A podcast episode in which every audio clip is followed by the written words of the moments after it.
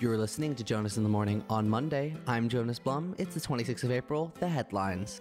At the Oscars last night, Nomadland won Best Picture. The film about nomads in America seemed to strike a chord with all the people stuck at home during the pandemic.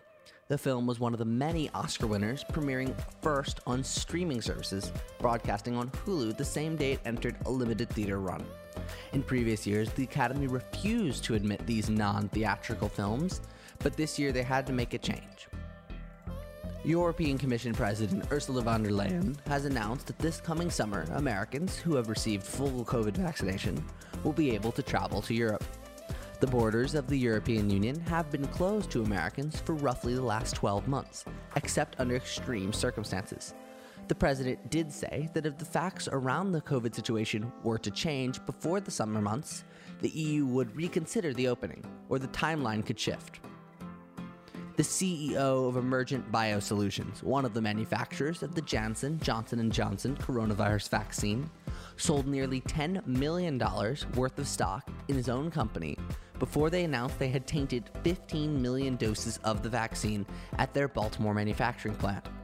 After the announcement, his stock would only be worth roughly $5.5 million.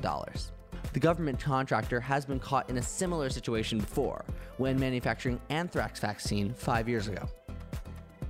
Despite 1 billion global COVID 19 vaccine doses being administered, the virus is still spreading in much of the world.